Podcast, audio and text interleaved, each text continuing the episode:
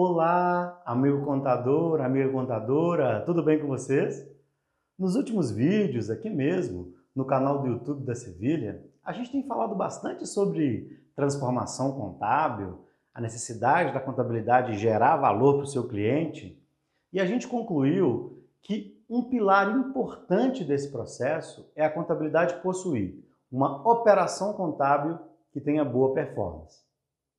No vídeo de hoje e nas próximas quatro semanas, nós vamos fazer uma série de vídeos em que nós vamos dar o passo a passo para você, contador, melhorar a performance no seu escritório. Meu nome é Bruno Silvestre e no vídeo de hoje nós vamos falar do primeiro passo, a importância da classificação e do entendimento dos nossos clientes para o ganho de performance. Vem com a gente!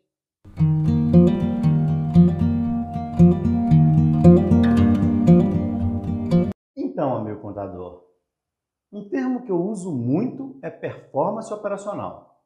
E o que, que quer dizer isso para gente? Performance operacional quer dizer você produzir o mesmo tanto com um time menor ou você produzir mais do que você produz com o mesmo time. Para a gente conseguir fazer isso no escritório de contabilidade, nós entendemos e aprendemos que existem quatro passos que são muito importantes. O primeiro passo, e que nós vamos tratar nesse vídeo de hoje, é entender e classificar muito bem os nossos clientes. O segundo passo passa por ter uma construção de métricas e indicadores em que reflitam a realidade da nossa operação contábil. O terceiro passo está relacionado a criar uma estrutura ou uma sistemática de acompanhamento em que a gente olhe para o resultado e entenda onde estão os gargalos e onde estão as oportunidades de melhoria. E o quarto passo, e mais importante, nós estamos falando do conjunto de ações que efetivamente vão gerar valor para o escritório e aumentar a performance organizacional. Como eu falei antes, hoje nós vamos falar do primeiro passo, que é olhar para o cliente e essa classificação. Não é incomum a gente chegar no escritório de contabilidade e o dono do escritório falar a seguinte frase com a gente: Bruno, aqui a gente trata os clientes 100% iguais. A gente até percebe um certo orgulho, uma certa satisfação do dono do escritório de contabilidade. Mas a resposta que eu sempre dou é a seguinte: essa frase não faz sentido para gente. Clientes diferentes possuem necessidades diferentes. E na medida que clientes diferentes possuem necessidade diferente, o nosso olhar para esse cliente tem que ser diferente. Então, como que a gente classifica os nossos clientes? Nós entendemos que existem três níveis de classificação. O primeiro nível de classificação é o nível operacional.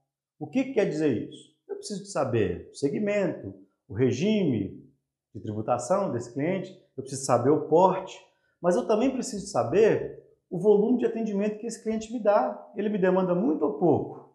Eu preciso saber o volume de informação que esse cliente me manda e o quanto essa informação é integrada ou não, o quanto de volume de atividade manual que ele me manda. Eu preciso de saber se esse cliente é muito complexo ou pouco complexo. O que eu quero dizer? Uma empresa de comércio em que vende compra de vários estados, em que tem um estoque muito grande, muitos itens, naturalmente ela vai tender a ser mais complexa do que uma empresa de prestação de serviço, por exemplo. Entender a complexidade e classificar a complexidade também é importante. Quando a gente acaba de fazer essa análise, nós vamos entender o nosso cliente operacionalmente, como ele influencia a nossa operação. Aí nós vamos para o segundo nível da nossa análise. No segundo nível da nossa análise, nós vamos pensar no financeiro. Nós vamos pensar o quanto esse cliente paga de honorário versus a complexidade que a gente acabou de fazer aqui em cima. Obviamente, nem todos os clientes serão muito rentáveis.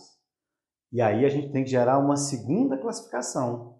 Clientes que geram pouca atividade com maior rentabilidade são clientes mais estratégicos. Eu posso ter cliente que me gera um volume financeiro alto, mas uma rentabilidade baixa, e a gente vai brincando com essa classificação.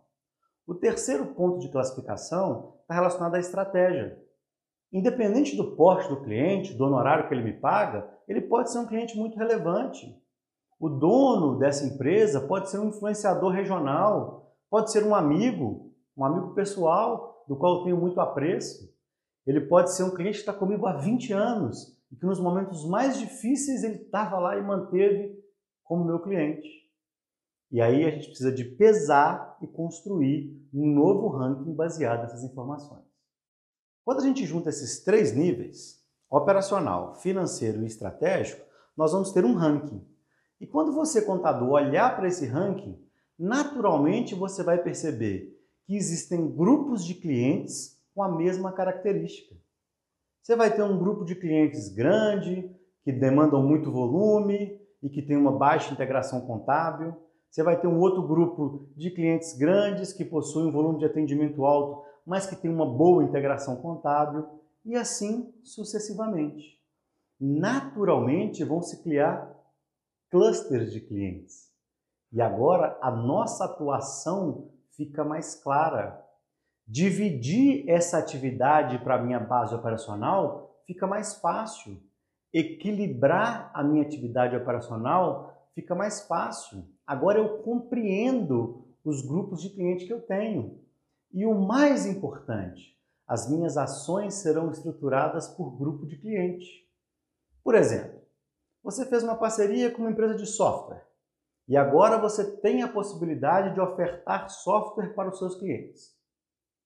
Você vai lá no seu grupo de cliente e vai buscar os grupos de clientes que são aderentes àquele software e que não possuem uma boa tecnologia ou que não têm um software operacional. A gente vê de forma muito recorrente escritórios de contabilidade oferecendo software para a carteira inteira. E ao invés de gerar valor, ela vai gerar desgaste. Porque ela tem um cliente que está super satisfeito com o software dela e alguém ligou para esse cliente oferecendo um software em nome dela. Compreender os clientes faz com que as nossas ações sejam acertadas. E esse é o primeiro passo para uma boa divisão de tarefa operacional, para que eu consiga ter os meus indicadores e as minhas ações bem definidas. Mas esses assuntos são temas dos nossos próximos vídeos. Eu queria fazer um convite para você, contador, para seguir essa trilha com a gente. No próximo vídeo a gente vai falar sobre a construção dos indicadores para esses clientes que a gente acabou de classificar e como isso vai influenciar o aumento de performance. Eu espero, contador, que esse vídeo tenha feito sentido para você. Quer saber um pouco mais? Quer compreender melhor a nossa metodologia aqui na Severia Gestão Contábil? Acesse os links na descrição que a gente tem toda uma metodologia pronta para te ajudar. Se quiser só bater um papo, também pode. Siga a gente no Instagram, siga a gente no Facebook, siga a gente no LinkedIn e lembra, todas segundas-feiras às 20 horas, vídeo novo e todas as quintas-feiras às 14 horas, uma live ao vivo em que você pode interagir com a gente. Nos vemos em breve. Um abraço.